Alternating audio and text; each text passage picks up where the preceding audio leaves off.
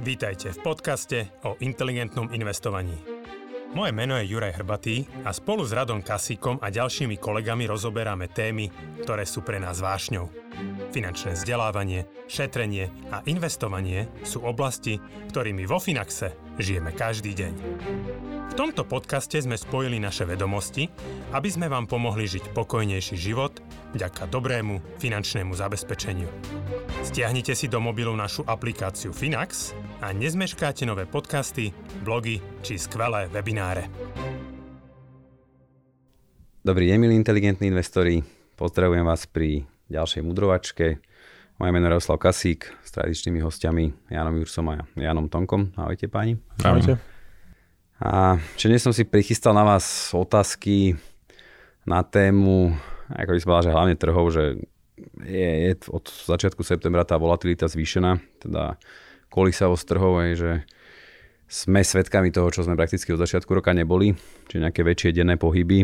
Samozrejme stále to nie je na úrovni, hm, alebo zďaleka sa to nepribližuje tomu, ako trhy vyzerali počas prepuknutia pandémie. Ale tak určité signály tu sú, že, že je nejaká tá zvýšená volatilita, máme nejakú miernu korekciu od vrcholu, že určite to nie je zatiaľ nič dramatické alebo nejaký dôvod na paniku. A jedným z tých dôvodov, alebo čo som teda ako ja vnímam, je, je inflácia. Čiže my sme to viackrát rozoberali aj v týchto múdrovačkách, že či je taká prechodná, dočasná, alebo či bude trvalejšia. Takže o tom by som sa chcel dnes s vami porozprávať. No, začneme teda od tej prvej témy, čo som spomínal. A to je teda, že čo vy vnímate za takouto zvýšenou volatilitou, že čo sú tie príčiny. Mm, ako ja všeobecne som bol celú tú moju takú kariéru učený, že to, čo spôsobuje kolísavosť trhov, je vždy nejaká neistota. Čiže čo stojí za touto neistotou, alebo že nejaká tam je, že čo sa teda investori obávajú a, a začneme týmto, len takto popíšme. Že... Ešte by som na úvod povedal, že také staré psy na trhu by asi povedali, že prišiel september, všetci sa vrátili z dovoleniek z leta, tak sa traduje oveľa viac, tak tá volatilita prichádza teda aj z takýchto akože trošku sezónnych dôvodov, aj september je tradične taký, taký veselší, ale teda tých dôvodov samozrejme je niekoľko. Mm, jeden sme teda spomínali aj v tej minulej mudrovačke, teda nejaké problémy na čínskom realitnom trhu, ktoré zatiaľ vyzerajú tak niekde na polce ceste možno sú, ne, nepovedal by som zažehnané, ale povedal by som, že, že nejako akože o, o, čínska vláda si ich okolikovala, povedala, že tu v tom priestore ten prúser môže ostať a ďalej, akože nech sa to nešíri.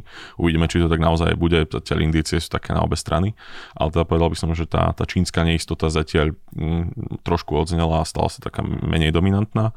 Ako si spomínala, taká, taká najväčšia obava je z rastúcej inflácie mm, na jednej strane nikto nemá rád úplne vysokú infláciu a na druhej strane tá otázka je, že ako proti tomu budú zasahovať centrálne banky. Ja by som ešte dodal, že v podstate sa technicky ešte ani nedá hovoriť o nejakej korekcii, že ako si povedal, že nejaká menšia korekcia, že hovoríme o tom, že trhy, akciové trhy globálne boli od začiatku roka v pluse 20% za tri kvartály. A teraz sme vymazali možno nejaké 4-5%, akože sme od tých historických maxim, že takáto volatilita na akciovom trhu je úplne bežná, že keď sa pozrieme na to historicky, tak 10-percentný pokles, čo je naozaj akože definícia korekcie, nastáva v priemere myslím, každých 11-12 mesiacov, akože nie každý rok samozrejme, ale že je, nie je to nič výnimočné, hlavne po takom rýchlom raste, čiže nejaké trošku vydýchnutie, nejaká vyššia volatilita, trošku možno niekto pobere zisky, že mm, vôbec to nevyzerá ako možno tak zle, ako by bolo mm, ako keby, ako by niekto predpokladal, keď sleduje médiá, že inflácia, trhy sú neistote a podobne, že máme excelentný rok, od začiatku roka akcie sú stále 17% v pluse, takže vôbec to nie je také zle. A k tomu ešte by som dodal, lebo už potom asi sa presujeme viac tej inflácie a týmto témam, ale k tomu trhu ešte tak mm, zároveň niektoré dni vidíme celkom pekné rasty na, na amerických malých spoločnostiach napríklad, že, že ten pokles je spôsobaný niektoré dni hlavne poklesom na, na veľkých technologických firmách. Teda, m, povedal by som, že miestami sa ako keby navracia trošku nejaká rovnováha v tom, že samozrejme veľa takých dní muselo nastať, aby nejaká tá rovnováha v tom, že koľko 5 najväčších spoločností tvorí akože akú časť trhu, tá rovnováha sa trošku vrátila, ale že aj keď niekedy vidíme, že možno S&P je v mínuse, ale nejaký, nejaký Russell alebo niečo také, čo má aj výrazne viac menších spoločností, že je v zelených číslach, tak to je taká celkom, povedal by som, že, že pozitívna, optimistická záležitosť.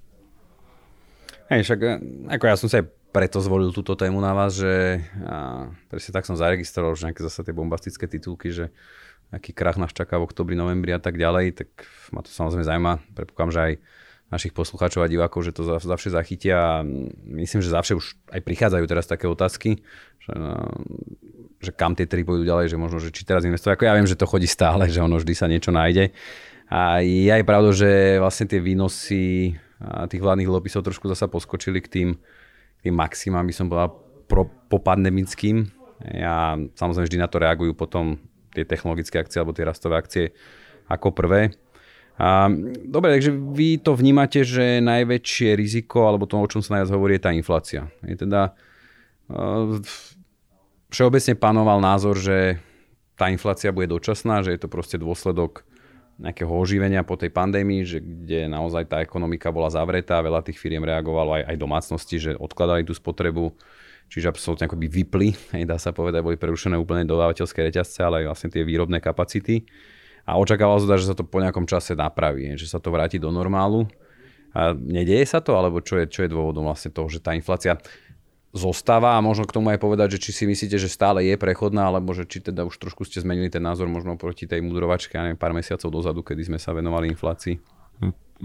Teraz zase vidíme pre mňa takú, takú stádovitosť takých názorov, proste analytikov, komentátorov a neviem každého, že kým najprv to bolo, že áno, kolektívny názor bol, že teda inflácia teraz je len prechodná, teraz zrazu akože po pár možno trošku horších číslach, niektorých indikátoroch, ktoré ukazujú, že tá inflácia v niektorých sektoroch, kde sme to možno menej čakali, tak stále zrýchľuje trošku, tak zrazu sa akoby všetci presunuli úplne na druhú stranu a teraz to zase vyzerá, že všetci okrem centrálnych bankárov mnohých, tak všetci ostatní sú presvedčení teda, že že tá inflácia teda už, už tu s nami bude na dlho. Aj centrálni bankári sú takí niektorí na jednej strane, niektorí na druhej. Dôvodov, prečo tá inflácia akože s nami ostane na nejaký dlhší čas, možno je niekoľko mm, alebo teda vôbec prečo, prečo je taká vyššia, ako si povedal, jedna, jeden hlavný dôvod, prečo tá inflácia vôbec takto vystrelila, najprv bola tá odložená spotreba, o, vďaka pandémii Druhý dôvod boli tie, povedzme, že rozsypané dodávateľské reťazce, ktorým sme sa už teda tiež niekoľkokrát venovali, takže tu by som do nejakých veľa, veľmi detajlov nešiel. A čo sa k tomu ale teraz pridalo, mm, prakticky v poslednom mesiaci sú hlavne teda problémy na fronte energií, že asi všetci sme už čítali, ako rástli ceny plynu a ceny elektriny a tak ďalej. To sa tam potom môžeme povedať do detailu. A ešte by som povedal, že, že tiež taký pretrvávajúci no, dopad, to nie je úplne v eurozóne, ale skôr v Británii a v Amerike je nedostatok pracovnej sily že ľuďom sa nechce naspäť do roboty v Amerike, v Británii zase tí, ktorým by sa aj chcel naspäť do roboty, tak už nie sú v krajine, lebo sú naspäť vo východnej Európe. Ale teda to eurozóne tento faktor úplne, úplne nie je.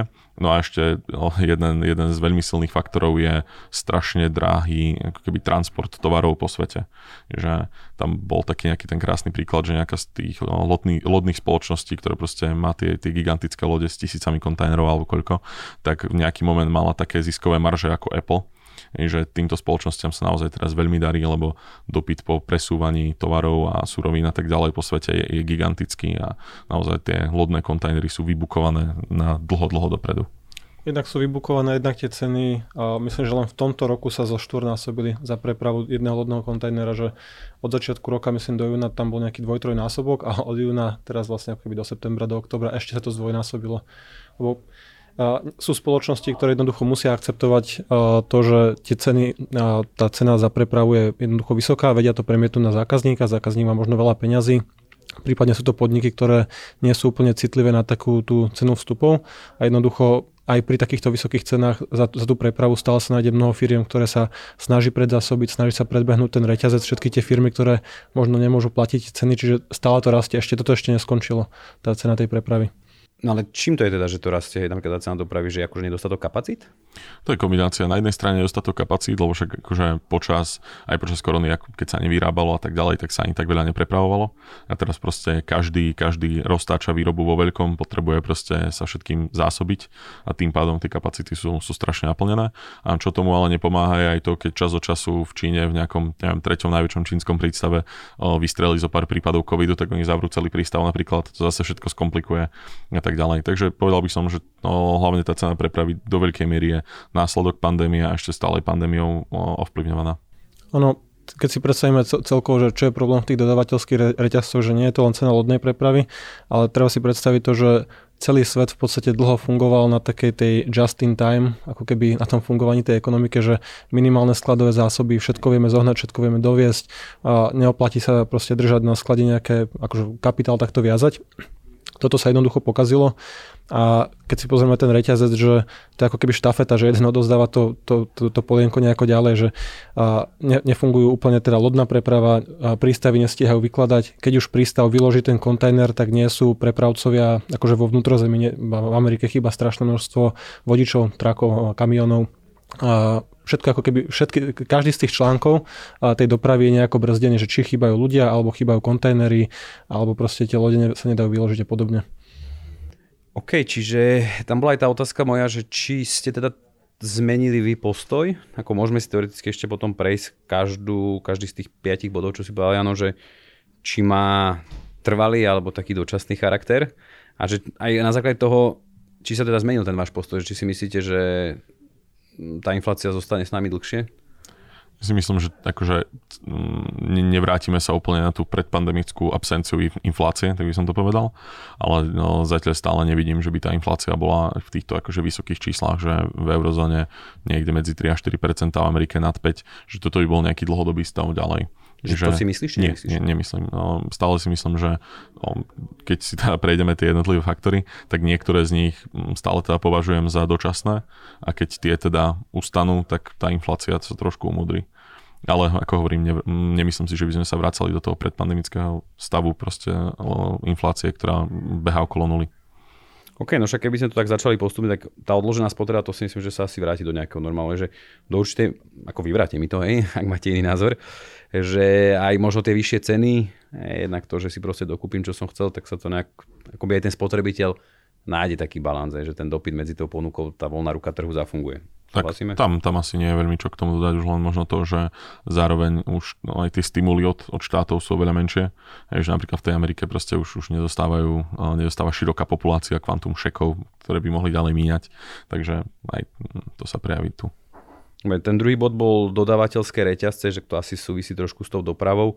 Asi by som to rozšíril teda aj možno nejaké výrobné kapacity, že sú pravdepodobne nejaké, zasa vyvráte alebo potvrďte, sú nejaké druhy tovarov, ktorých je nedostatok, hej, že proste chýbajú. Hovorí sa hodne o tých čipoch v autách. Čipy sú špecifická vec kvôli tomu, že tam je, že pri čipoch je asi najväčší problém si akože zrazu povedať, že poďme vyrábať čipy vo veľkom a aj postaviť továreň na čipy trvá naozaj akože dlhý čas, takže tie čipy asi, ich nedostatok sa s nami poniesie ešte zo pár rokov, o, ale niektoré iné veci, ako aj sme spomínali niekedy stavebné drevo, neviem, teraz vystrelil silikón a neviem čo všetko, to sú často to sú také dočasné záležitosti, ktoré naozaj do niekoľkých mesiacov ustanú. Taká jednoduchá logika je pri tom, že čím je ľahšie tú vec vyrobiť, tým skôr sa ten trh normalizuje, lebo ak, neviem, som podnikateľ a mám niekde nejaký voľný kapitál a môžem niečo vyrábať, tak jasné, že akože ak, ak je nejaká surovina, ktorú ja teoreticky viem vyrábať relatívne jednoducho, a zrazu je na enormne vysokých cenách, tak akože o, prečo by som nešiel do toho? Ja... Toto by som práve akože aj predpokladal, že mal som pocit, že ja neviem, to posledné 10 ročie to skôr pôsobilo tak, že je prebytok tých surovín, čiže skôr bol ten tlak na tie ceny smerom nižšie, teda či sa bavíme o rope alebo proste o nejakých takýchto surovinách. Ako dobre, ja chápem, že tie čipy sú špecifickejšie, ale tak. ja čo tak historicky poznám čipy, tak tiež sa správajú dosť ako v cykloch ako komodity, že vie, vie potom časom postupne tá ponuka reagovať. Takže OK, že to prevažne považujete za taký prechodný. Ja preskočím tie energie, lebo, chceme sa, lebo chcem sa tomu venovať viac a či zaujímavá napríklad aj tá pracovná sila, že prečo je zrazu nedostatok zamestnancov? Čo akože nás vykosila pandémia, alebo No, to záleží asi krajinu po krajine, že Británia je teraz v tomto, však to zase tiež všade v médiách, hej, nemá kto voziť proste benzín, supermarkety sú poloprázdne, alebo nemá kto voziť proste v kamionoch mlieko a neviem čo všetko, tak tam si oni proste to pokazili primárne politickými rozhodnutiami, to je taká špecifická vec. Aj ok, ale to je, to je jedna krajina, že, ano, ktorá asi nemá ano. úplne až takýto dopad, že skôr ale, na ten domáci trh, ale nie ale je to, je to relatívne akože veľká ekonomika, veľa sa teda o tom píše, ale, ale teda najviac to asi vidíme v USA, tam zase ako všetko je to mix faktorov. Jeden z nich je aj to, že mm, mm, ešte do nejakého času teda dostávali tie nejaké benefity v nezamestnanosti, na ktoré teda v USA neboli úplne zvyknutí. Neviem, či to už úplne vypršalo, alebo či to ešte v nejakej forme stále pokračuje, ale to teda držalo tú pracovnú silu nejaký čas, že nemotivovanú nájsť si prácu miestami. Mm, zároveň sa hovorí aj o tom, že mnoho no, primárne žien napríklad nechcelo ešte v septembri nastúpiť do práce aj kvôli tomu, že ťažko bolo odhadnúť, že ako, ako budú deti v škole, doma a tak ďalej, takže aj no zase povedzme, že to je nejaký dopad pretrvávajúcej pandémie a to, ako sa delta, delta ďalej šíri v Amerike. A mm, ďalšia vec asi je, že alebo teda na opačnej strane zase toho všetky tie veľké spoločnosti ako Amazon, Walmart a tak ďalej, tak tie sa snažia toto celé vyriešiť tým spôsobom, že zvyšujú platy, majú nejaké bonusy, keď nastúpite k ním do práce, relatívne vysoké a tak ďalej čo na jednej strane teda akože pomáha im dotiahnuť zamestnancov do firiem, na druhej strane ale prirodzene sa to musí zase pretaviť do cien tovarov a služieb, takže zase to je niečo, čo tlačí, že akoby aj riešenie tohto problému dočasne tlačí na infláciu zase na, no, smerom nahor. Tu si doviem takú otázku, že akože je toto pre vás potvrdenie, že tie prehnané zásahy štátu do ekonomiky, je, že ja to tak označím, že až taká prílišná sociálna politika, že to si myslím, že je krásny príklad teraz to, čo sa udialo v Amerike, že naozaj má ten efekt, že z ľudí robí takých väčších darebákov, by som povedal, a že naozaj ich demotivuje od tej práce? Lebo to ako pravicoví, pravicoví politici hovoria, že či toto by ste povedali, že naozaj ten príklad dokonali toho? Tak ono, keď e, akože jednoduché rozhodovanie, že pokiaľ by som mal prácu, ktorá si ma úplne nenaplňa, povedzme, neviem, šoferujem aut 10 hodín denne, a dos, dokážem dostať šek priamo do schránky od americkej vlády, povedzme na rovnakej úrovni alebo niekedy aj vyššie, lebo reálne disponibilný príjem tých ľudí, ktorí zarábajú naozaj minimálnu mzdu alebo tesne nad ňou, a počas pandémie stúpol, tak je logické, že budem ten systém využívať, budem tie peniaze čerpať. No a do práce sa vrátim naozaj vtedy, kedy tie benefity buď budú vypnuté, alebo jednoducho tak stupne minimálna mzda, alebo jednoducho to hodnotenie tým, že teraz je obrovský nedostatok tých šoférov, stúpajú aj mzdy, pomaly človek, keď ide obracať burgery do McDonaldu, tak akože naozaj musia platiť akože veľkú prémiu, tak proste budú, budeme musieť tých zamestnancov buď pritiahnuť vyššou mzdou, alebo tým, že budeme vypínať tie programy podporné. Čiže asi nikto z nás nie je veľký fanúšik toho, aby tá podpora bola nejaká dlhodobá, že splnilo to možno tú úlohu počas tej pandémie prvý, druhý, možno ešte tretí kvartál 2020, ale asi to malo byť možno trošku menšie, menšom objeme a lepšie manažované. Tak. A akože dobre, z toho, čo aj teraz tak počúvam, že vlastne keď je taký výraznejší tlak na mzdy, to väčšinou pôsobí ďalej inflačne, že to je... Áno, ako som povedal, že tým, že musia zvyšovať ďalej platy, pridávať tieto rôzne vstupné prémie a neviem čo všetko, tak samozrejme hej, zase, zase zvyšuje to ceny všetkých tovarov a služieb. Že kým, kým sa o, trh práce v USA zase stabilizuje, tak tento tlak tam bude. Ale samozrejme, toto je, napríklad na tomto to celkom fajn vidno, že tu úplne môžeme predpokladať, že toto je dočasná záležitosť, že v nejaký moment proste už tie platy budú tak atraktívne, alebo už aj v mnohých prípadoch sú a zároveň tie benefity sa postupne vypínajú, že už potom tí ľudia do tej práce sa vrátia. Hej, že áno, je otázka, že kedy a ako veľmi sa tie kapacity naplnia, ale ešte pár mesiacov dozadu sa, sa to dosť spomínalo v USA, že vlastne už mali taký problém s ľuďmi miestami, že už naozaj to bolo ako keby mal to, že viditeľný negatívny dopad na rast ekonomiky. Teraz mám pocit, že už to jemne ustáva, na druhej strane budeme múdrejší zajtra, keď vyjdú dáta, dáta o nových pracovných miestach alebo teda novozamestnaných. Aj, že tam bude asi zaujímavé sledovať ten príjem, aj, že treba ako sa vyvíja. Tak. A je to pre vás aj také ponaučenie alebo odkaz pre neviem, také tie názory alebo volania po tom základnom príjme plošnom, že v Európe sa s tým stále pomerne dosť koketuje. Čiže je to akože, dá sa to s tým spájať, že No, akože zatiaľ tie experimenty aj k tomu, k tomu nejakému základnému príjmu o, ne, nedopadli úplne tak, ako by proponenti týchto programov veľmi chceli. Že väčšinou tí ľudia neboli práve šťastné pracujúce včeličky, ale skôr teda vysedávali doma v mnohých prípadoch. Ale teda povedia vám proponenti toho, že nie to len bola zle urobená štúdia, malá vzorka a tak ďalej a tak ďalej. Ale áno, ak niečo to ukázalo, tak neochota ľudí v USA vrátiť sa do práce, kým teda im plynú o, vládne benefity, tak tá, to povedalo teda všetko. Samozrejme sú tam aj tie faktory, že ísť robiť do reštaurácie, keď sa človek bojí korony a podobne, to akože znižuje to ochotu nejakých ľudí ísť do práce, ale ten problém je oveľa širší ako len, mm, ako len tie ako keby na, v tej prvej línii tých akože služieb. Keď tak poďme na tie energie, že teraz rastú ceny energie, čo si mám pod tým predstaviť, že bo to energie je akože pomerne široký pojem, že jednak je to asi nejaká elektrická energia, ale radí sa po to plyn, ropa, pohonné látky, rastie všetko plošne, áno? O, povedal by som, že vo veľmi rôznej miere akože viac menej to rastie plošne, ale, ale hej, tá miera je teda o, diametrálne odlišná. Čo je za tým? No, akože je za tým to, že keď sa pozrieme akože teraz na Európu, to čo asi trápi Slovákov, alebo to, čo máme v médiách, možnosť dneska si prečítať každý deň, že vykurovacia sezóna bude drahá, domácnosť, ktorá používa plyn, zaplatí o toľko to viacej, elektrínu o toľko viacej a keď tankujeme, všetci vieme, aké sú ceny. To ťa preruším, no dneska sa mi podarilo prvýkrát natankovať cez 100, cez 100 eur. Máš veľkú nádrž. Si vravím, že trošku tam ide človek to trojcifernú sumu, ale akože naozaj, že išli, išli akože tiež, tiež to je dôsledok nejakých politik, že v Európe bol veľmi silný tlak v posledných rokoch na prechod na zelené energie. Chceli sme úplne opustiť ideálne jadro, uhlie, plyn, všetky fosílne paliva, všetci, aby sme fungovali na solárnej energii, veternej alebo vodnej. Zišlo sa nám teda dokopy viacero takých akože neprajných faktorov, voči, neprajných myslím akože názorom európskych úradníkov, ktorí to chceli ako keby manažovať toto fungovanie. Čiže na severe máme menej vody, čiže severské elektrárne nevyrábajú toľko vody, nie je taký prietok, nie je toľko energie. V Severnom mori skoro vôbec ako keby nefúka, keď to trošku ako keby zjednodušíme, čiže turbíny sa netočia, energia nie je a solár tiež nie je žiadna sláva, akože v tomto období.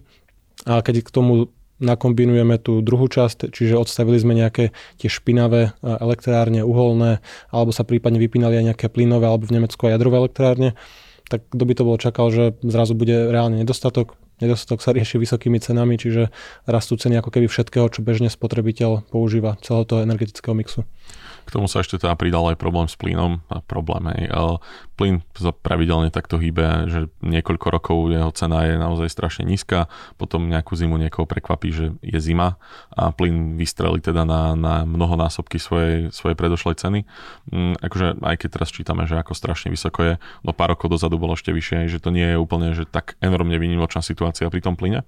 Skôr je to o tom, že dobre, tak ne, nemali sme toľko plynu v zásobe v Európe, viac sa plynu teraz v niektorých krajinách aj spaľuje ako na, do istej miery ako náhrada za uhlie, dá sa povedať alebo je to výrazne čistejšie a tak ďalej. A to sa ale skombinovalo teda s tým, že máme oveľa menej ako keby odolné, odolnú cel, celú tú sieť výroby elektriny. Hej, že presne stačilo, že v, v Norsku menej pršalo, v Británii menej fúkalo a v ďalších krajinách niekoľkých niečo podobné a začíname mať teda problém. Hej, že ako keby o, samo o sebe, že aj tie, tie faktory, ktoré ovplyvnili tú cenu zemného plynu, tak tí by aj, aj bez zelenej energie by spôsobili, že teda aj ten plyn by bol teraz drahý, len tu sa do toho pridali aj nešťastné politické rozhodnutia v Nemecku spred pár rokov, ako povedal Janči, je to zatváranie jadrových elektrární a celé dokopy je to taký, taký proste mix mm, nešťastných rozhodnutí a náhod, ktorý teda vedie k vysokým cenám energií všeobecne. A určite akože jedným z faktorov je, z faktorov je aj to, že keď sa pozrieme napríklad na Čínu alebo Rusko, tak oni samozrejme primárne budú plniť akože domáce zásobníky, že keď prebieha globálne oživenie vlastne po pandémii, tak Čína myslím momentálne skoro vôbec nevyváža akože plyn, že v podstate je tam ako keby také, také centrálne nariadenie, že najprv si zabezpečme svoje potreby, potom môžeme vyvážať von. Čiže najprv si budú plniť, plniť akože zásobníky Rusy, Čína a potom môžu samozrejme ten zvyšok posielať do hladnej Európy, ktorá toho plynu má málo. Hej, Čína napríklad už má aj nedostatok uhlia v nejaký moment, že už to bolo vidno, že miestami proste museli vypínať výrobu kvôli tomu. Hej, že... A teraz dostali sme sa do stavu, že, že v snahe proste prebudovať o, našu energetiku na zelenú musíme zapínať aj tie najšpinavšie elektrárne miestami, keď to zase tak zjednoduším, aj, a, lebo proste by sme nesvietili. OK, OK, zaujímavé. Zaujímavé, že ja tam teda vnímam niekoľko rovín, aj niekoľko otázok ma hneď napadá. Začnem takúto jednoduchšou. Čína má taký obdobný problém ako Európa, že ona tiež sa snažila znižiť, znižiť tie emisie a viac ako presunúť tie zdroje elektrické energie na také zelenšie.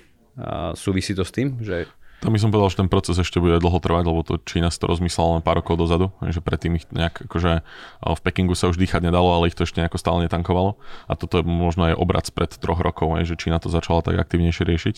Takže oni stále gro energie a si myslím, že stále vyrábajú z uhlia. To, no, akože aj cena uhlia vystrelila teda na medzinárodných trhoch, aj teda cena plynu, že Čína má aj s týmto problém, že aj, aj je ťažké to zohnať, aj je to drahé, aj, takže tamto oživenie hlavne bolo také, také tiež skokové, tak tam, tam to tiež no, bol spôsobený aj tým. No, zelenšie z pohľadu Číny znamená plyn, nie, nie solar. Čiže áno, samozrejme, postupne ten mix sa bude asi meniť, ako solar uh, ako keby nevytláča možno iné zdroje energie len preto, že by bol akože podporovaný úradníkmi, reálne sú tam akože obrovské zlepšenia a tá efektivita je dobrá, ale v Číne ten akože mix stále bude v prospech fosílnych palív, že as áno, menej uhlia a viacej plynu, ale akože nečakajme taký vývoj ako v Európe. Dobre, čiže pri tom plyne sa bavíme akože otvorene o tom, že naozaj ten dopyt prúči rastie. Je nejakým spôsobom aj obmedzená ponuka, napríklad v dôsledku tej pandémie, to si ako nemyslím ja osobne, ale že či treba nejaké vrty boli povypínané počas, počas korony, hej, alebo Myslím, že nejaké vrty boli povypínané, čo sú také tie štatistiky tých otvorených vrtov, ale tu mm, nevedel by som ísť asi viac do detailov v tomto. OK, a pri tej teda elektrickej energie, ako však dáva to logiku, čo hovoríte, ako ja v zásade 10 rokov som počúval aj toto, túto druhú stranu, toto B, že stretával som sa s ľuďmi, ktorí varovali, že toto nedopadne dobre, že keď je to také príliš, ja by som až silené, že snahou prejsť na to, na to zelené, že presne si pamätám jedného pána, nebudem to tu menovať, ktorý od začiatku hovoril, že vždy bude treba vlastne k jednému kW alternatívnych zdrojov energie a jeden konvenčný. Čiže akože reálne sa na to dopláca, že sme na začiatku nejakých takýchto problémov, alebo sa to dokáže podľa vás nejakým spôsobom vyriešiť? Že... Ako som povedal, že niektoré, akože, že tak či tak by sme mali trochu problémy s energiami, aj keby sme toto nerobili, ale povedal by som, že toto bude problém, dokým nevymyslíme, alebo teda akože nevybudujeme kapacity na, na skladovanie tej, tej elektriny proste. A to je naozaj asi horizont dlhých dekád, kým takéto obrovské kapacity by sme vedeli nejako, nejako vybudovať.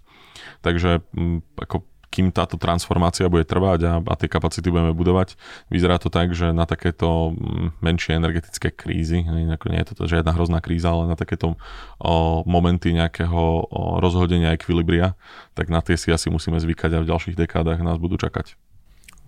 No, v podstate súhlasím a možno len počiarkujem to, čo som povedal pred chvíľkou, že ono progres sa nedá prikázať. Že bolo by super, keby sme si mohli povedať, že všetci budeme fungovať na solári a nespalíme ani e, hrudku uhlia a proste budeme číta, či, uh, dýchať čistý vzduch, ale ten prírodzený progres uh, tej efektivity tých iných zdrojov a postupný úpadok uh, tých špinavších, akože to sa nedá nariadiť nejakým, nejakým plánom do roku 2025 alebo 2030. To sa deje bežne. To sa, to sa deje a teraz ako za to budeme asi pikať. Pokiaľ viem, tak takéto naozaj akože skladovanie elektrickej energie v nejakých zásobníkoch, batériách teda, pokiaľ viem, tak Tesla niečo podobné riešila v Austrálii, postavili obrovskú ako keby mega veľkú baterku, ale v zásade čo to dokáže robiť je, že to vyrovnáva nejaké krátkodobé výpadky, keď v sieti povedzme nejaká elektráreň bežná plynová uholná vypne, tak dokáže rýchlo ako keby zapnúť, lebo je tam uložená energia. Ale nedokážeme si uložiť do uh, takejto batérie elektrínu alebo pre podniky, fungovanie výrobu na celú zimu. Aj, že stále, stále treba ten priebežný zdroj energie, ktorý v zime asi nebude toľko svietiť slnka a podobne. Aj, či toto je... A sem tam ešte dokáže tá batéria vzbloknúť nejakej časti. Áno. Čiže toto je najväčší problém akože tých alternatívnych zdrojov že sa nedá, nedá riadiť hej, ich produkcia úplne dokonale. Riadiť a uložiť. Že keď sa darí, keď je, keď je silné leto alebo veľa fúka, tak super, máme elektriny možno až príliš veľa a je problém pomaly kam aj to dať. Sa dialo, aj, to sa, aj to sa dialo, to boli problémy, akože úplne presne opačné. A keď nastane tá zhoda okolností, že jednoducho je chladnejšie, ale zároveň nefúka a veľmi neprší, tak máme reálny problém. Dobre, že skúsme to teraz tak nejak zhrnúť, že či to teda vnímate ako zásadné riziko a zásadný problém, alebo si myslíte, že to prehrmí a ideme ďalej, že možno trošku na vyšších úrovniach? Myslím si, že áno, teraz to proste mm, pretaví do vyššej ceny energii dlhodobo a takéto veci nás proste budú čakať ďalšie roky. Mm, aktuálne sme v takom stave, že aké máme preinvestované v tých, tých zelených energiách, ale no, roky už sa neinvestovalo do, do proste fosílnych mm, elektrární rôzneho druhu, čo teda sú staršie, špinavšie, ale zároveň ich stále potrebujeme. Takže ako keby ten nejaký možno uh, úradnícke až, až príliš načenie pre tú jednu stranu rovnice zase vytvorilo takéto akože no, taký nešťastný záver do istej miery. No a myslíš, že sa to zmení? Akože, že potenciálne sa to vie zmeniť na základe nejakej takéto energetickej krízy? Nemyslím si, že to bude mať, akože, že táto napríklad, že by mala taký nejaký dopad ohromne v ďalších rokoch. Uvidíme, ako často takéto veci budú nastávať. Ale teda skôr som povedal, že teda treba si zvyknúť na vyššiu cenu energii a, a čaká, čaká nás toto proste do budúcna ešte ďalej ale zase nevidel by som v tom nejaký, že úplne ultra obrovský problém zatiaľ. Takže možno, ale akože asi, asi by som ešte povedal, že možno je šanca, že, že po niekoľkých takýchto momentoch sa možno niekto aj z tých úradníkov trošku, trošku múdri a dostaneme sa možno do štádia, že nebudeme už toľko rozprávať o vypínaní jadra a, a zároveň o tom, že už ani nechceme stavať žiadne, žiadne vôbec o elektrárne na zemný plyn a podobne. Lebo tie zatiaľ proste sú nutná súčasť celého toho systému.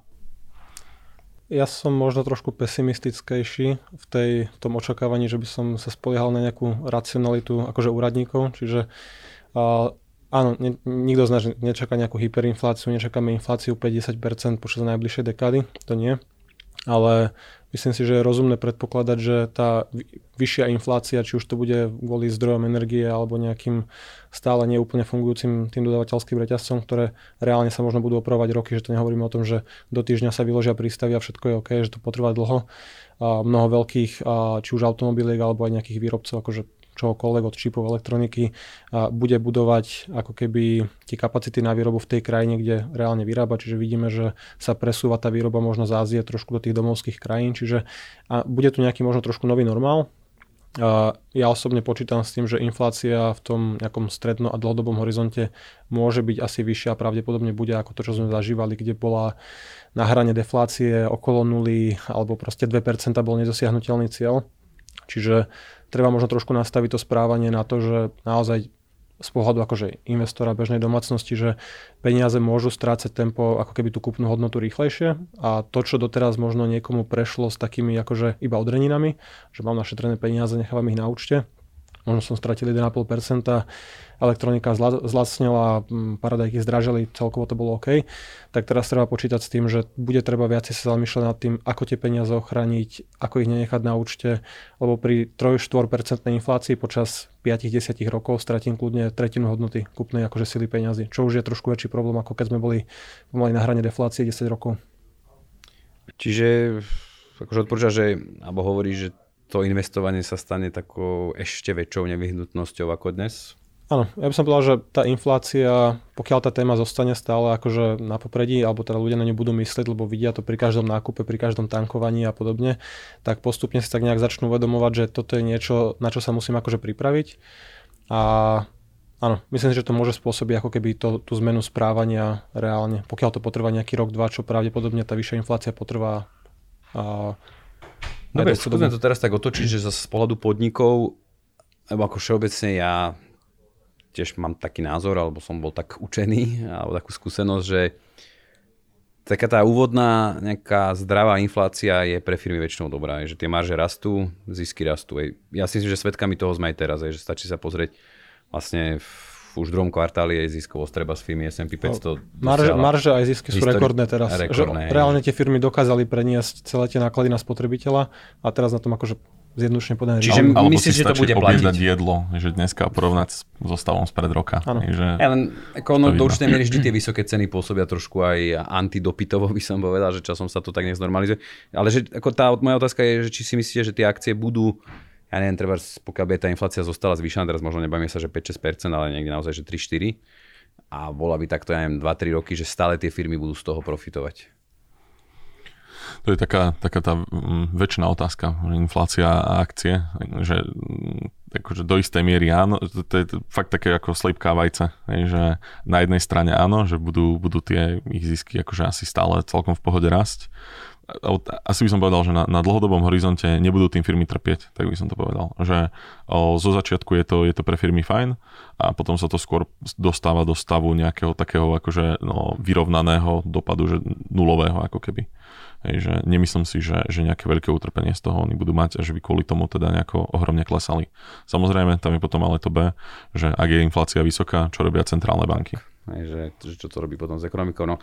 Tak. Dobre, že ja som si pre vás prichystal dneska ťažké otázky, čiže ešte sa idem pýtať, že teraz keď ste boli akože regulárny politik, alebo tí úradníci, ako ste to tu nazývali, nazývali čo by ste robili? Myslíte, že majú oni dnes v kompetencii nejaké možnosti ako čeliť treba s tým piatim dôvodom, ktoré tu boli spomenuté, ktoré stoja za infláciu, že vedia to nejakým spôsobom ovplyvniť, alebo naozaj sa o to musí postarať sám voľný trh a proste tie ceny budú hľadať nejakú úroveň, kde sa aj vyrovná dopyt s ponukou? Podľa mňa na, na čas toho sme už aj odpovedali pri niektorých z tých tém, no, že pri tých energiách tak akože tam no, štáty vedia relatívne efektívne zasahovať. Že aj na Slovensku sa hovorí o tom, že vďaka tým vysokým cenám energií teraz sú tak plné tie nejaké dva mešce, ktoré mali slúžiť na nejakú akože dekarbonizáciu, že dá sa z toho teoreticky vyrovnať niečo podnikom a ľuďom a tak ďalej, aby tie, tie cenové šoky neboli také veľké. Tým pádom ten dopad na infláciu by bol menší. Zároveň pri, tej, pri tom nedostatku pracovníkov, tak tam sme sa o tom tiež rozprávali, že no, pracovný trh proste má byť nastavený tak, aby motivoval ľudí pracovať a nie nepracovať. Čo sa týka dodávateľských reťazcov, transportu a podobne, tak tam by som najradšej videl, aby štáty do toho nejako nezasahovali, lebo celý tento svet toho akože globálnych dodávateľských reťazcov just in time sa dokázal vybudovať bez nejakých ohromných zásahov štátu a do niečoho akože takto citlivého, ak by štáty začali e, pestiami mlátiť, tak to si viem predstaviť akurát negatívne skôr. Takže sú veci, ktoré štáty riešiť nejako vedia do istej miery, ale by som povedal, že vedia zmierňovať tie dopady, ale nejaké obrovské štátne intervencie o, skôr pred, predpokladám, že by robili viac škody ako užitku. Takže ja by som tomu povedal, že... Si politik, Janči. Ja som, ja som politik, ale keby som bol politik, tak samozrejme sa pozerám na populárne opatrenia. Čiže pozeral by som sa možno na nejaké zdaňovanie spoločnosti, ktoré majú rekordné zisky a tak klasickú politiku. Ale akože... To by si robil? Ja, tak keby som chcel byť zvolený. Populisti sú úspešní. Tak ale vieš, ako a... v mnohých veciach práve tá populistická politika vedie k takýmto ja viem. udalostiam, hej, o ktorých sa tu teraz bavíme. Sa, samozrejme, akože pre mňa je dôležité, alebo ja by som sa pozrel na to, že pokiaľ mzdy budú raz rýchlejšie, ako je miera inflácie, čo akože historicky mzdy rastú rýchlejšie, že ľudia podľa mňa sú ochotní akceptovať 3, 4, 5% infláciu, pokiaľ ich mzdy, povedzme, medziročne rastú o 8%. Čiže keď, tá, keď je tam nejaká produktivita práce aj na Slovensku, aj vo svete väčšinou a, ako keby a, tá tá vlastne ako keby tie mzdy rastú rýchlejšie ako inflácia, tak akože nič také strašné sa nedieje. Treba samozrejme ako keby z pohľadu politikov chrániť tie skupiny obyvateľstva, ktoré už nie sú akože v tej aktívnej fáze života, keď niekto má dôchodok, tak treba ho zvyšovať o nejakú takúto akože indexovať o tú infláciu a treba tým, týmto ľuďom ako keby trošku pomôcť, lebo dôchodcovia majú väčšie výdavky na na energie a jednoducho majú nižší fixný príjem, ale bežná pracujúca domácnosť, ktorej bude rásť akože zodpovedajúco príjem, čo je dôsledok vlastne nedostatku akože kvalifikovanej pracovnej sily, tak tú infláciu dokáže zvládať. Zároveň ako väčšinou pri, pri takýchto rozhodnutiach sa hlavne neriadia nejakou tou hlavnou infláciou, ale sa pozera presne na tie spotrebné koše tých jednotlivých skupín. Že áno, ak by potraviny zdražili o 50%, ale všetko ostatné by kleslo, tak možno na, na inflácii by to akože vyzeralo ako nula, keď to veľmi zjednoduším. Ale aj tak by štát v tejto situácii už zasahoval presne kvôli, kvôli zraniteľnejším skupinám. Takže to veľmi záleží, o čom sa bavíme. OK, čiže uh, trošku sa aj vrátim, že si tam aj spomínal teda, že ten just in time mm, akoby končí, čiže budeme prepisovať učebnice, že už sa zasa na manažmente nebude, nebude učiť táto teória ako taká najefektívnejšia, alebo proste zaťažuje najmenej ten pracovný kapitál. Ja by som si povedal, že stále to bude akože to najefektívnejšie asi, čo sa dá robiť, ale zároveň sa pri tom proste to bude adjustovať o nejaké rizika. Že, že ako no, doteraz sme nevideli, že by sa niekde, akože, že vo svete, že by sa to takto rozsypalo ako teraz. Aj teraz o, manažeri logistiky budú trošku múdrejší v tom, že OK, tak bude nejaké, o, vyráta sa nejaké minimálne množstvo rezerv, keď si tak veľmi jednoducho predstavím a stále do veľkej miery to bude fungovať veľmi podobne zrejme. Ale ako hovoril Janči, veľa tej výroby sa presúva zase to ako predtým v rámci globalizácie sa išlo len tam, kde to je najlacnejšie z pohľadu pracovnej sily daní a tak ďalej. Tak dneska aj povedal by som, že také rôzne politické celky, že, že či už sa bavíme o krajine ako USA alebo ako Európska únia ako nejaký celok, tak myslia na to, že potrebujú niektoré veci vedieť vyrábať aj doma že v tomto pandémia bola ako keby akože pozitívna, že napríklad počas pandémie sme prišli na to, že nevieme vyrábať polku liekov, lebo všetko to dovážame z Ázie, nejaké prekurzory na to, ako to nazvať. Takže na jednej strane to just in time stále nejak bude, s tým, že sa bude adjustovať nejaké rizika, ale na druhej strane, a podľa mňa aj tie rizika sa zmenšia, tým, že trochu menej sa budú firmy spoliehať na dodávky komponentov cez celý svet a viac sa to trošku lokalizuje. Čo na jednej strane zase o, zvýši náklady, nie, lebo keď mám niečo vyrábať, alebo potrebujem ten komponent vyrobiť v USA, namiesto toho, aby som ho doviezol z Číny, tak nutne bude trochu drahší. Aj takže infláciu to zase potiahne trošku. Možno vyššie. teraz to neplatí. Áno, ak to potrebujem doviesť, tak nie. Ale zase to má pozitívny dopad aj na to, že dotiahne to naspäť do, do západných krajín niektoré kvalifikované práce vo výrobe a podobne. Akože, ja by som k tomu dodal, že Just in time prežije samozrejme, ale akože toto je dôsledok toho, že keď sa snažíme vždy hľadať ako keby tú tú hranu tej efektívnosti, že proste úplne kložeme na tom, aby to bolo úplne, že bez nejakej rezervy, tak proste raz sa stane, že nájdeme ten zlom, kedy proste už sme, to, už sme to prehnali. Čiže a, v podstate, keď sa na to pozriem akože z pohľadu akože vlastného života, osobných financií, že tiež nemám uh, rozpočet ako keby alokovaný na centy, proste počítam s tým, že môžeme vypadnúť príjem, na to slúži finančná rezerva. A kebyže sa snažím každý cent presne optimalizovať, že proste toľko to ide na jedlo, toľko to na bývanie, toľko to na, na úspory a proste všetko a príde jedna negatívna udalosť, nejaká kategória vyskočí, tak mi to môže zbúrať celý ten domček z karát. Čiže nezatložím sa po toľko, že presne to dokážem splácať pri aktuálnom príjme. Musím počítať s tým, že je tam nejaká rezerva. V zásade, či už je to nejaká finančná rezerva na 3 až 6 mesiacov alebo nejaké takéto úspory, tak akože z pohľadu tejto ekonomickej teórie je to neefektívne využitie zdrojov, lebo by mali byť ako naplno alokované za účelom zarábania maximálneho možného výnosu. Čiže mal by som mať podľa teórie všetko presne efektívne rozdelené, byť zadlžený presne na, na tú hranu, ktorá sa mi oplatí, čo pri nízkych úrokoch je maximum a všetky peniaze mať 100% v akciách, lebo je to proste efektívne. OK, život takto nefunguje, teraz na to doplatili možno podniky a globálna ekonomika, ale nikomu z nás by neprišlo normálne, keby sme takto fungovali akože osobne a úplne klzali po tej hrane. Pekné prirovnanie, super. Dobre, a ešte posledná otázka, ktorej ste sa tak trošku podľa mňa aj vyhýbali a som čakal, že k tomu príde. Čo teda centrálne banky? Hej, že čo v tejto situácii robí, lebo a ja si myslím, že aj z tejto našej diskusie je zrejme, že si ten rast po pandémii pôsobí, teraz ekonomický rast myslím, celkom robustný, že to oživenie tu je, ale zároveň, aspoň môj názor, je, je stále pomerne krehké, že nejaké e, prúčie zásahy asi ho vedia zbrzdiť a vedia možno privodiť nejakú recesiu.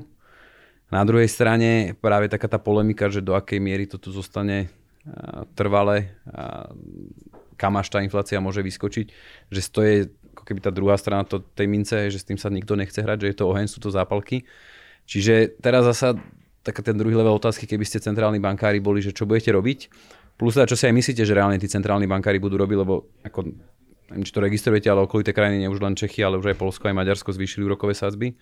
Že či konajú dobre, alebo zle, a či nás to čaká teda aj v prípade americkej centrálnej banky a európskej a čo by ste teda vyrobili, keby ste boli? Ja ti neodpoviem, keby som bol všeobecne centrálny bankár, lebo to záleží od krajiny ku krajine, ale tak akože skratke, že... Tak dajme hlavne tú Ameriku a Európu. A, že tak a ešte ako projekt tej, tej napríklad o Českej národnej banke, tak pokiaľ viem, tak oni mali pred pandémiou, mali, mali tú základnú úrokovú sázbu na 2,25%, teraz ju dali z 0,75 na 1,5, že oni ešte stále nie sú proste na tej predpandemickej úrovni, že oni mali priestor, keď prišla pandémia, celkom to zosekať, promptne reagovali a teraz sa len vracajú tam, no, tam, kde boli predtým. Je prakticky jediný dôvod, prečo to je vôbec taká väčšia téma, je to, že je tu tesne pred parlamentnými voľbami, tak sa z toho, ako zo všetkého aktuálne v Čechách spravila jemná politická téma. Tá miera zvýšenia je pomerne Áno, ale, ale že dobu. stále je to, mm, keď sa pozrieme, že fakt, kde bola tá, tá základná úroková sazba nedávno ešte, tak to ako na tom grafe to nevyzerá nejako, nejako desivo. A... Ešte ťa preuším, ak môžem, že keď sme pri tých Čechách, lebo napríklad pri týchto lokálnych, hej, napríklad v Strednej Európe, pri týchto lokálnych centrálnych bankách, že mne to pri také trošku úsmev, že oni ako reálne dokážu treba vzhľadom na to, že čo sme sa bavili, že sú tie zdroje inflácie, nemám pocit, že by tá utesnenie menovej politiky dokázalo ovplyvniť tieto faktory a reálne... Asi by som povedal, že to je také, že ako centrálny bankár hýbem s tým, čo viem ovplyvniť a už čo sú externé faktory, to už sú externé faktory. Že nejaký dopad to má aj záleží od toho, ako, ako funguje proste, ako dôležitá časť ekonomiky je lokálna spotreba napríklad. Hej, že zároveň má to nejaké dopady zase na realitný trh a tak ďalej a tak ďalej. Ale áno, o, to je vlastne tá istá situácia, kde my sme boli predtým, ako sme vstúpili do eurozóny, že by sme sa to mohli hrať s nejakou našou monetárnou politikou, ale do veľkej miery, akože, no, druhú väčšinu vecí sme nevedeli nejako ovplyvniť ako silne exportná ekonomika. Ale Takže... ja som aj položil tú otázku, že že akože nezávidím byť dnes centrálnym bankom, lebo tá dilema je pomerne veľká, že ono to platí podľa mňa aj pre, aj pre ten Fed a pre ECB, samozrejme nie tak ako pre Českú národnú banku, ale že do veľkej miery nie som úplne presvedčený o tom, že tá menová politika vie, vie ovplyvniť tieto faktory a že by treba oni mohli utesňovať menovú politiku a napriek tomu tá inflácia tu bude nejaký čas ešte. A to je potom sa dostávame k tomu, že či by tým nevyvolali tú stagfláciu, ktorá sa už tiež začína trošku v médiách sklonovať. Áno, no a tu sa potom dostávame hlavne teda k ECBčke a k Fedu. A k ECBčke asi aktuálne aj nie je veľmi čo povedať kvôli tomu, že aj tá inflácia v eurozóne ešte nie je taká horibilná a zároveň ECBčka zatiaľ tak akože tie ich vyjadrenia sú také, že hm, a, uvidíme. Je, zatiaľ ECBčka ani, povedal by som, že skoro nie je téma v tento moment, lebo, lebo nie je sa o čom rozprávať skoro. Ale, ale Fed teda, tak ten je tradične zaujímavejší. Ak zajtra nebudú budú tie dáta z trhu práce nejaké zlé, tak sa očakáva, že v novembri teda ohlasia, kedy už začnú zosekávať vlastne program kvantitatívneho uvoľňovania, ten nákup dlhopisov. A hm, hovorí sa už o tom, že v priebehu ďalšieho roka alebo toho nasledujúceho možno už teda dojde aj k zvyšovaniu úrokových sadzieb. Že Fed sa tým nejako, nejako netají, hm, inflácia je relatívne vysoko, zase Fed má aj tú výhodu, že Amerika, akože teraz niektoré čísla toho rastu nie sú úplne dokonalé, ale Amerika sa relatívne môže spoliehať na rozumný hospodársky rast, čo je otázka, či to v eurozóne budeme v rovnakej situácii. Že teda možno, možno téma tej stagflácie je viac vec Veľkej Británie a eurozóny a možno nie úplne vec USA. Ale zase ešte je úplne uh, ťažko povedať, ako to dopadne kvôli tomu, že je, veľ, je šanca, teda nie je veľká, ale je stále šanca, že vo februári sa možno zmení vedenie Fedu No, stále nie je J. Pavel potvrdený, že Biden zatiaľ ako sa vyjadruje relatívne pozitívne o ňom, ale uvidíme, ako veľmi budú, bude na tlačiť hlavne teda to progresívne krídlo strany, ktoré by tam chcelo niekoho, kto by povedzme, že vnímal tlačenie peňazí a, a všetky veci s tým spojené ako, ako nekonečný kohútik peňazí, z ktorého môže tiec navždy, aby boli všetci zamestnaní a všetko bolo zelené. Takže ťažko povedať. Jan, či ty chceš dodať niečo k týmto centrálnym bankám? Akože v tomto, v tomto čo by sme... možno mali robiť, čo by si ty robil, či je to riziko? Je, že... Akože v tomto sme zajedno, že keď sa pozrieme na tú Európu a Spojené štáty, tak to vidíme asi rovnako. A čo je zaujímavé, je, že z tých vyhlásení Fedu, ktoré dneska sa sleduje všetko pomaly použitie každého slova, tak postupne už vypadáva takéto kľúčové slovo transitory, čiže nejaká prechodná inflácia, že už ako keby všetci tak na, na ňom začínajú uvažovať, že asi to bude na vyššej úrovni a dlhšiu dobu, treba to manažovať, manažuje sa to zvyšovaním úrokových sadzieb Čiže v Spojených štátoch tá diskusia už ako keby prebieha tým, že už nehovorí, nekomunikujeme len to, že o chvíľočku to odznie a zase máme 2%. Tá Európa presne je zasekaná vo svojich problémoch pomalého rastu a celkovo akože demografia všetkých vecí, čiže... Absencia štruktúrálnych reform, všetko. Hlavne, áno, toto zhrňuje všetko. Čiže tu ani nie je nejaký priestor na nejaké takéto akože rýchle reakcie. E, to, čo sa deje počas krízy smerom nadol, kedy Amerika reaguje prvá, robí dobré kroky a rýchlo, Európa reaguje neskôr a všetci platíme tú cenu tak pravdepodobne rovnako to uvidíme aj cestou naspäť. Čiže zatiaľ, čo Spojené štáty budú mať možnosť normalizované úrokové sadzby niekde medzi 2-3 percentami, spoločnosť to dokáže uniesť. Hypotéky budú možno za 4-5%, bude skoro plná zamestnanosť dneska voľných pozícií v Amerike viacej ako nezamestnaných, čiže naozaj akože to zdravie toho trhu tam akože, alebo tej ekonomiky je akože veľmi dobre, máme čo zavidieť, tak vyzerá to tak, že v Európe sa budeme nejakú dlhšiu dobu potácať na nižších sadzbách, aj keď tá inflácia ako keby trošku nám uletí a, a zničí tú kúpnu silu a keď sa bude zvyšovať, tak sa bude zvyšovať veľmi extrémne opatrne a každý, každý veľmi zadlžený južanský alebo iný štát bude píšťať pri každom 0,25% zvýšení, že je to problém, musíme to otočiť a budú tam nejaké väčšie pnutia medzi Nemeckom, Rakúskom a týmto krídlom väčšie, voči zvyšku, čiže tá Európa bude mať typicky viacej problémov a bude to akože pomalšie a horšie asi. Tak ako mm, platilo, aký prišla táto kríza, FED kvôli tomu, že si predtým ako keby nazbieral trošku ten priestor, tak mal čo robiť, mal, mal nejaké náboje v zásobníku, aby sme do toho prišli s plnými ústami reči a prázdnym zásobníkom. Tak. A ešte to ma presne napadlo, že oni už, oni už to vlastne začali pred, pred tou pandémiou. Tak. Dobre, super chalania. Myslím, že sme to vyčerpali zasa až, až, až úplne do, do nitky. A ja sa zároveň teším, lebo predpokladám, že asi to, to obdobie najbližšia budúcnosť bude taká, že tých tém na mudrovačku bude. Čiže bude určite sa asi sa, o čom rozprávať. Toto pretrvá nejakú dobu. určite sa budeme k inflácii, vlastne k politike centrálnych bank vrácať pravidelnejšie. Takže ja sa opäť teším pri najbližšej mudrovačke do počutia a dovidenia. Do počutia. Ďakujem pekne. Majte sa.